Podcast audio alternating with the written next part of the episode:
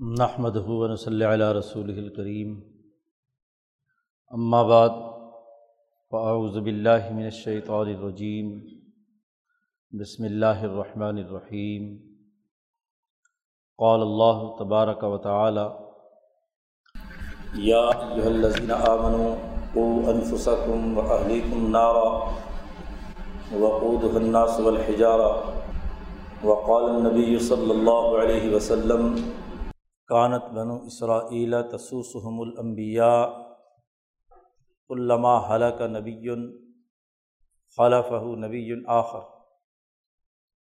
علالہ نبی آبادی سیقون خلفاء فیق سرون صدق اللہ علام العظیم و صدق رسول النبی الکریم معزز دوستو،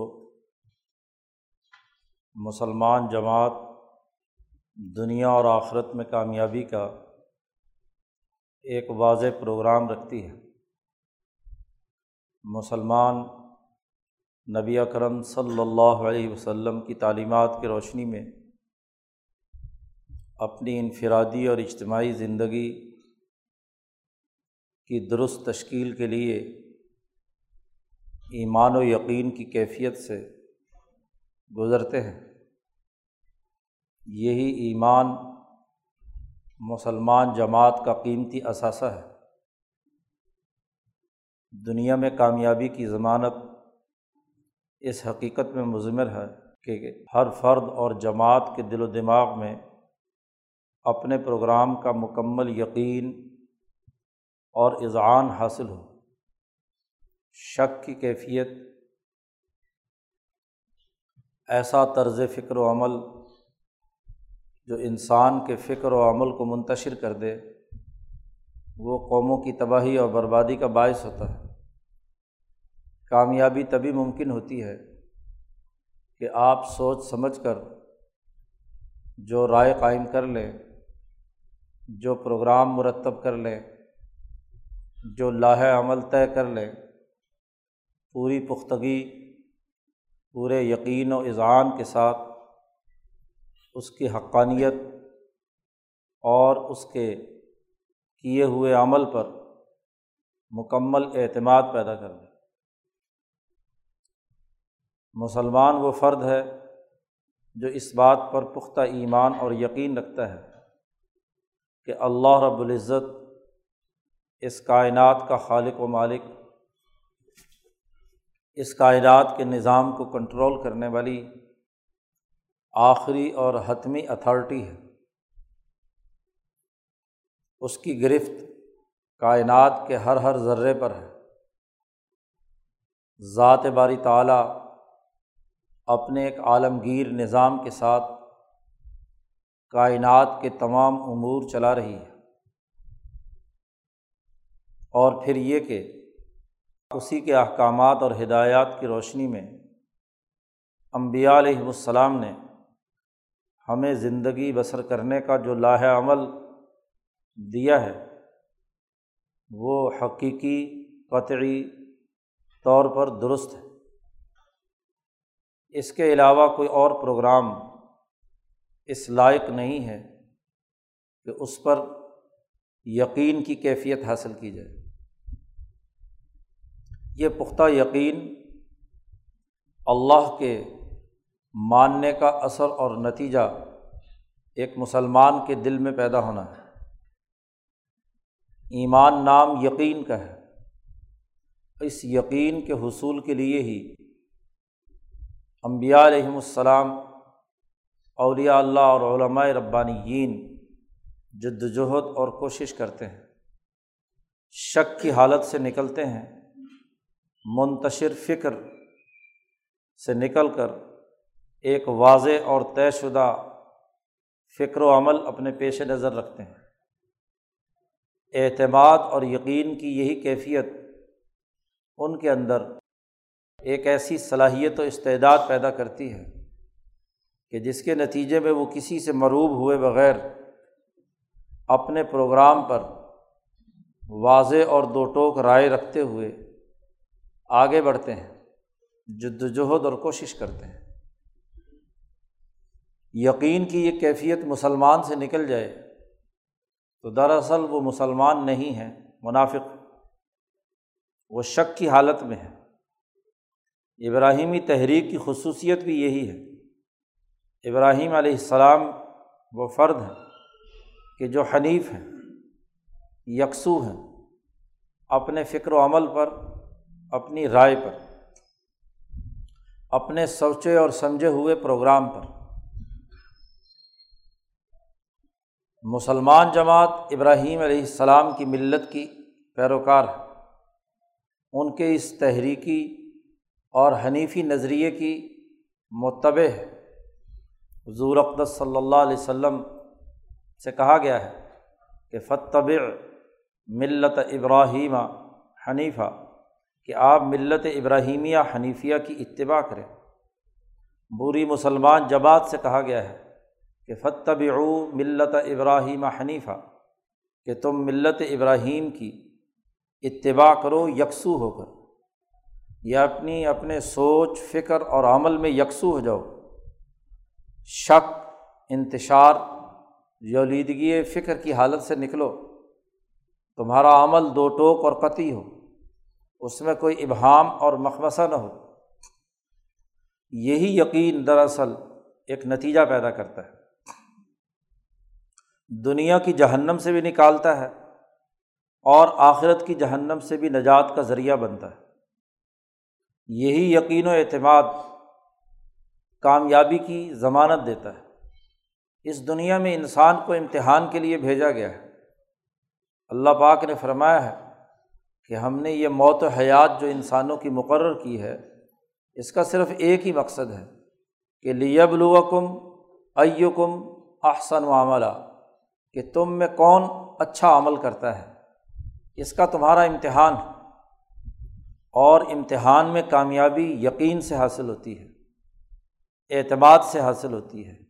پرچہ دینے والا اپنے علم کے بارے میں مشکوک حالت میں ہو، شک ہو کہ جو میں بات لکھنا چاہ رہا ہوں، یہ صحیح بھی ہے یا غلط؟ امتحان گاہ کے اندر آپ کا ذہن منتشر ہو۔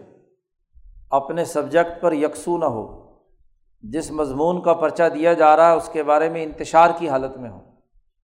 اس کے لاہ عمل کا آپ کو پتہ نہ ہو۔ اس کی عملی مہارتوں کے بارے میں واقفیت نہ ہو۔ تو آپ انٹرویو میں فیل ہو جائیں گے۔ آپ امتحان کے اندر غلط سوچ اور فکر کی بنیاد پر منتشر حالت کی وجہ سے آگے بڑھنے کے قابل نہیں رہیں گے۔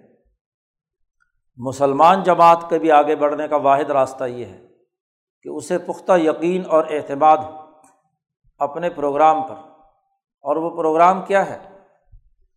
اللہ پر مکمل اعتماد، اللہ پر پختہ یقین، اس کی حقانیت کی سچائی پر پختہ اعتماد، اور پھر اس اعتماد کا لازمی نتیجہ۔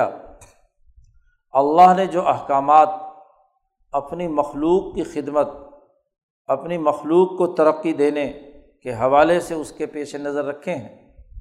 ان پر اس کا پختہ یقین۔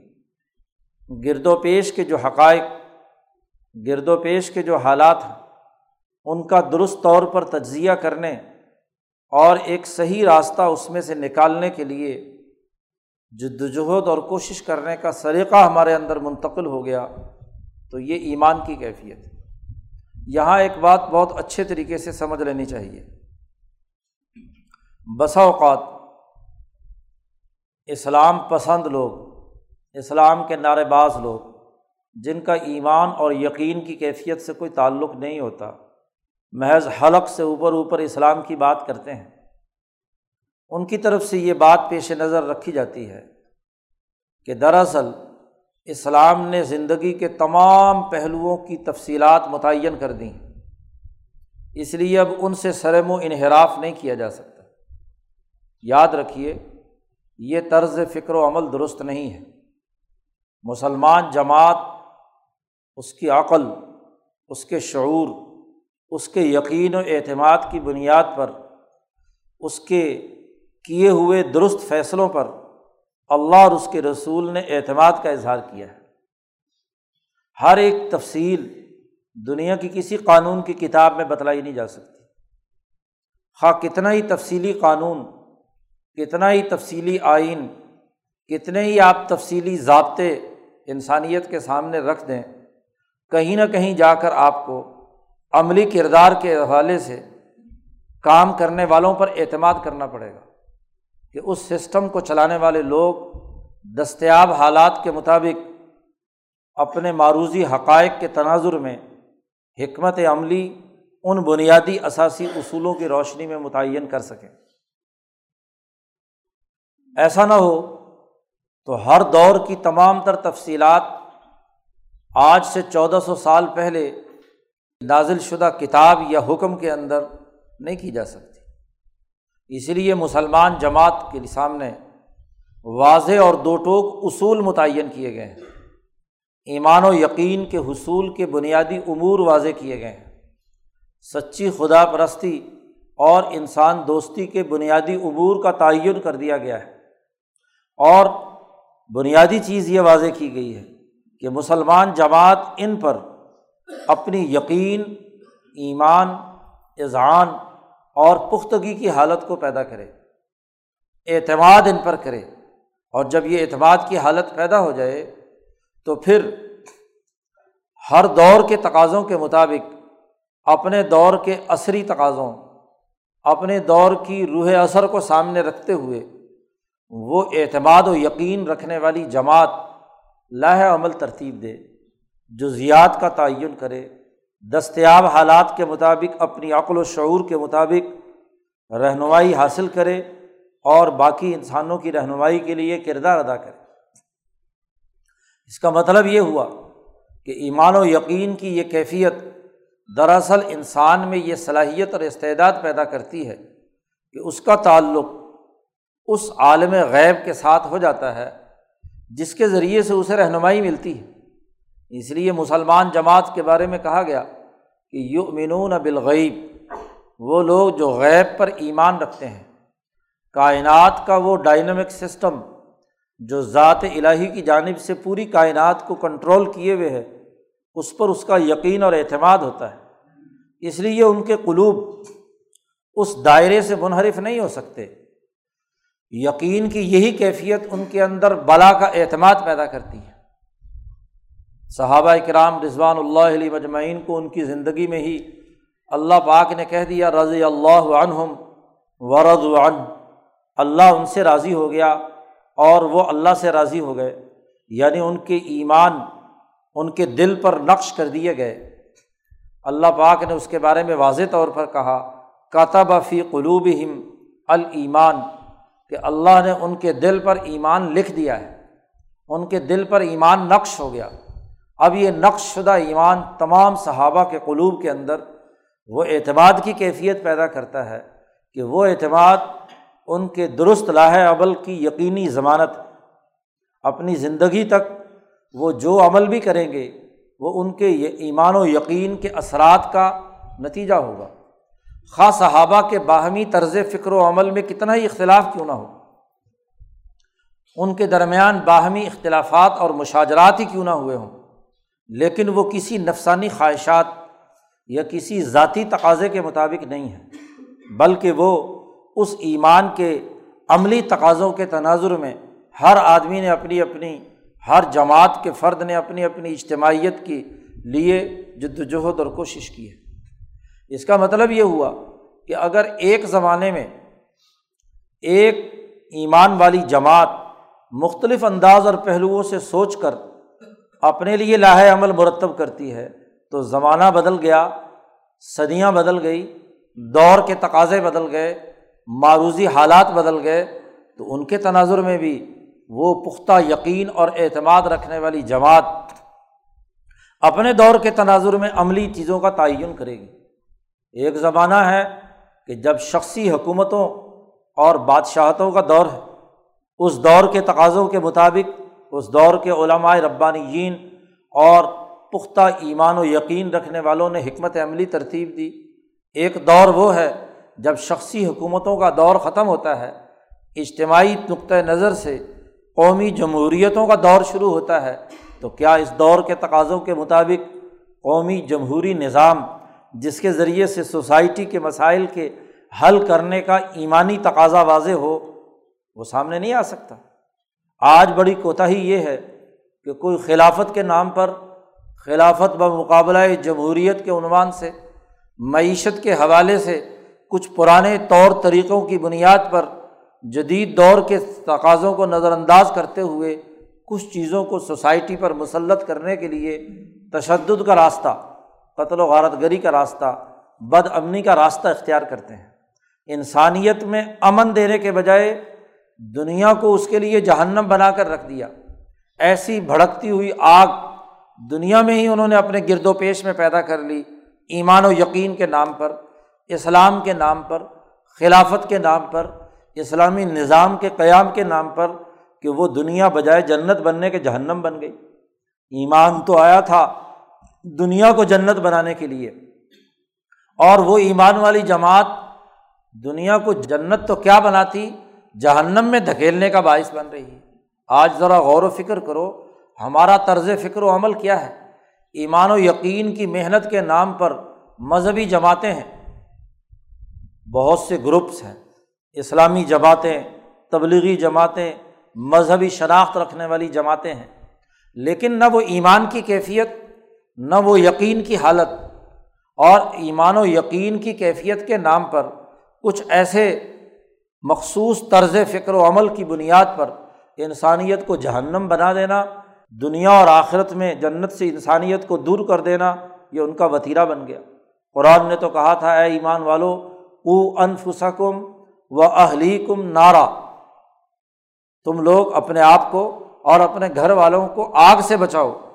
وہ آگ جو جس کا ایندھن انسان ہے یعنی جس آگ میں انسان جلے، انسانوں کے جسموں سے بارود نکلے، جن تباہی بربادی ظاہر ہو، قتل کر کے ان کے کشتوں کے پشتے لگا دیے جائیں، انسانیت تباہ و برباد ہو، تو یہی تو آگ ہے کہ جس کا ایندھن انسان ہے، کہ انسان جل رہا ہے، انسان مر رہا ہے۔ ذرا مسلم ممالک پر نظر دوڑاؤ، ہر جگہ پہ قتل عام کس کا ہے؟ مسلمان کا۔ مہاجر کون ہے؟ مسلمان ہے۔ اپنا وطن چھوڑ کر یورپین ملکوں میں بھیک مانگنے کے لیے ان کے درجوزہ گھر بن کر، مہاجر بن کر جانے والا کون ہے؟ مسلمان ہے۔ ممالک تباہ ہو رہے ہیں تو مسلمانوں کے ان پر بمباری کر رہے ہیں تو خود مسلمان۔ اور دعوے دار ہے کہ ہم ایمان لے آئے۔ ہمارے اندر یقین کی کیفیت پیدا ہو گئی۔ وہ کیسا یقین ہے؟ وہ کیسا ایمان ہے؟ وہ کیسا اسلام ہے جو انسانوں کو ایندھن بنا کر جہنم کی آگ بھڑکا رہا ہے؟ انسانی خون اس کے ذریعے سے بہایا جا رہا ہے۔ یہ ایمان نہیں ہے۔ یہ منافقت، یہ کفر کی حالت ہے، یہ تباہی بربادی کا راستہ ہے، یہ جہنم میں جانے کا راستہ ہے۔ اور جو لوگوں کے لیے دنیا جہنم بنائے، تو یہی انسان آخرت کی جہنم کا ایندھن بھی تو ہے۔ اس لیے یقین اور اعتماد کا لازمی نتیجہ دنیا کی جنت کی شکل میں ظاہر ہونا چاہیے اور آخرت کی جنت کی شکل میں ظاہر ہونا چاہیے۔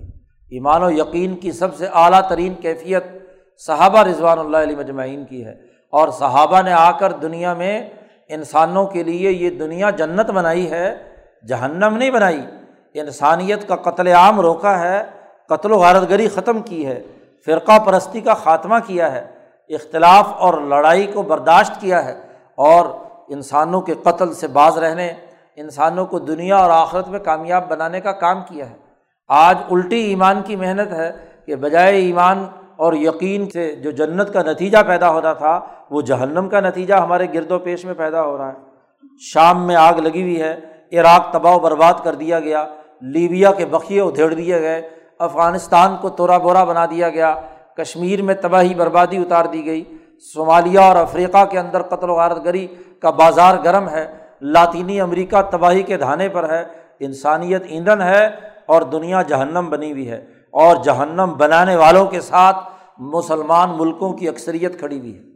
ان کی اعلی کار بن کر، ان کے ایجنٹ بن کر، ان کے لیے کردار ادا کرنے والے مسلمان ممالک دنیا کو جہنم بنانے کے لیے کردار ادا کر رہے ہیں۔